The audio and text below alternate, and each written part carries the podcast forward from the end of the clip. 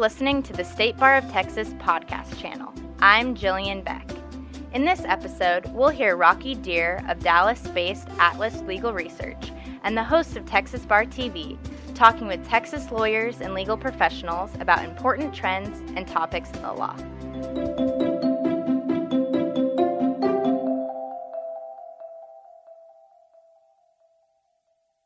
Ladies and gentlemen, hi, welcome back. This is Rocky Dhir coming to you from Texas Bar TV. We're at the State Bar Annual Meeting in lovely Dallas, Texas, my hometown. I'm I'm glad it's here this year. We're on the opening day, June 22nd, 2017. It is already 2017.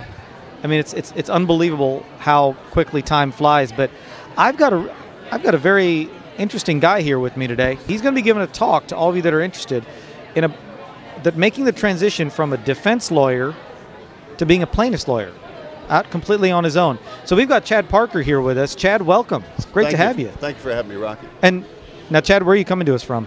I'm from Tyler, Texas, born and raised, and that's where I practice. Well, so you you're obviously a plaintiff's lawyer now. Hundred percent. All personal injury. All personal injury. And for those of you that are from East Texas and, and from Tyler, you you might you might notice you might recognize Chad. You've got you've got TV commercials and radio ads, billboards, everything. Wow. Did you ever think you'd be doing that when you were when you were on the other side on defense? I did. I always wanted, you always did. I always did. I always wanted to do it, and it was just it was so hard to adapt, which is what I'm here to talk about how Sure. to adapt. And it was just after a while, I thought I may never be able to get over, but then I, you know I saw an opportunity and I took it.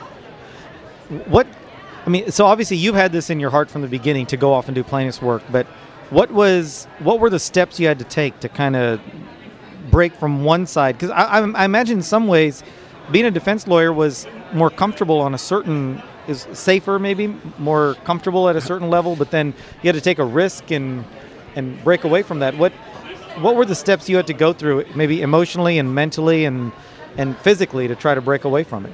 Well, you know, I practiced insurance defense law for 20 years, and along the way, I questioned whether or not really I had the temperament or the demeanor to put my money in the case, not have a paycheck every Sure. two weeks, and also risk. meet financial obligations. I wondered whether you know people were just made up different than I was, and and that was one of the main things that you need to overcome.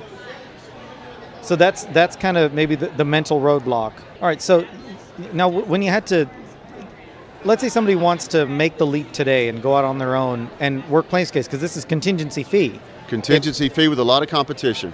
And if and so not only do you have to compete for the cases, but if you don't win, you don't get paid either, right? So That's right. how much in in today's dollars, how much do you think a lawyer would need to have stocked away or have access to in order to successfully build a plaintiff's practice? Really, it depends on what market you're in, and you know, you would probably have to pick the best mode of advertising to start, whether it be radio, whether it be limited TV, or something like that, in order to be able to afford it. Unless you had socked away quite a bit of money.